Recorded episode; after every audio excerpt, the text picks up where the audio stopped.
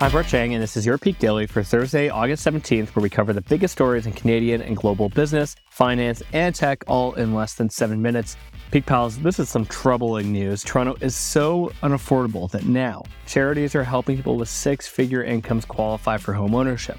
Though more high earners are qualifying for support from Habitat for Humanity, the tagline of helping executives in need may not take off as they intended, but it really does put into call into question the housing crisis that we have going on right now, where even high income earners are having trouble or feeling locked out of the housing market. And you can only imagine what working people actually feel as housing prices continue to go up. Anyways, not to start the episode off on a gloomy note, but it is interesting to see how broad the impacts of the housing crisis are. Otherwise, we've got a great episode for you today. For our first story, Canadian cannabis eyes Germany. For our second story, Google is turning Bard into a life coach. And for our last story, Tinder wants you to pay for better matches.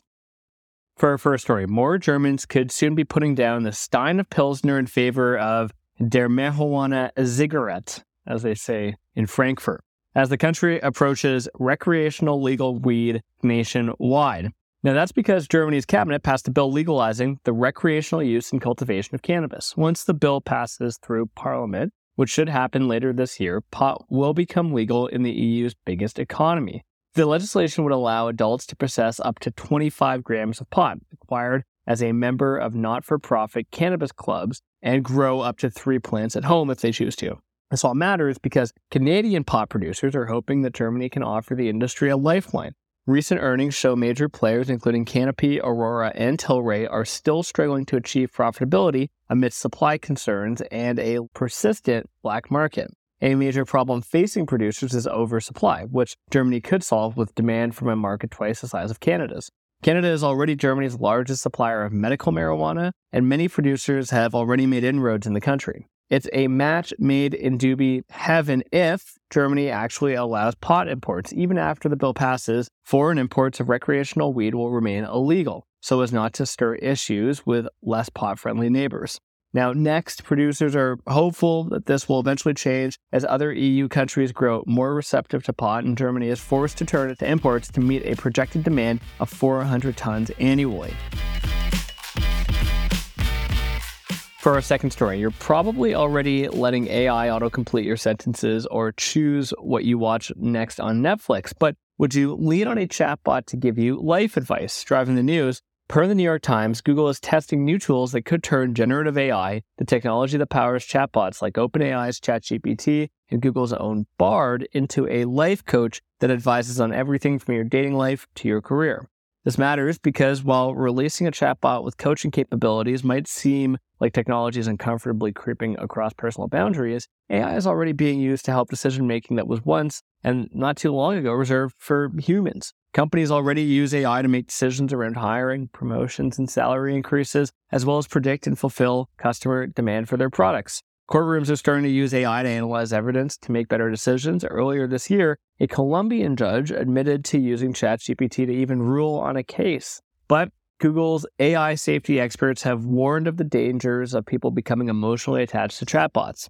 If people take life advice from AI, they could grow too dependent and experience diminished health and well being and a quote unquote loss of agency.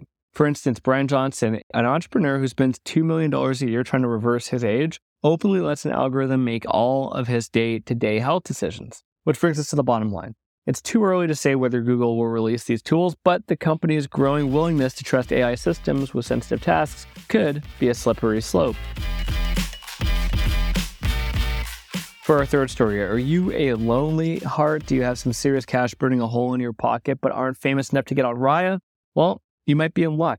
Tinder is launching a premium membership tier with a potential price tag of $500 per month, possibly including features like a personalized concierge service. After Tinder parent company Match Group saw success with The League, a premium dating app it acquired last year, it's doubling down on the growing market opportunity. And it matters because Tinder's shift into premium offerings and its ongoing brand refresh is a sign of the fatigue that has crept into an increasingly saturated world of online dating.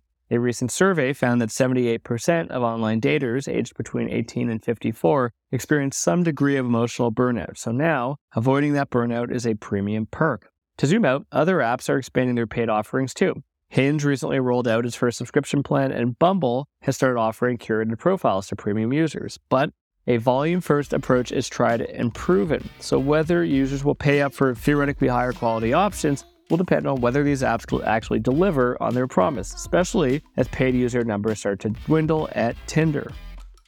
Peak Pals, thanks for making us the most listened to business news podcast in Canada. If you've got a second, why not follow this podcast on your app of choice and leave us a review? And if you want more Peak, make sure to subscribe to our daily newsletter at readthepeak.com.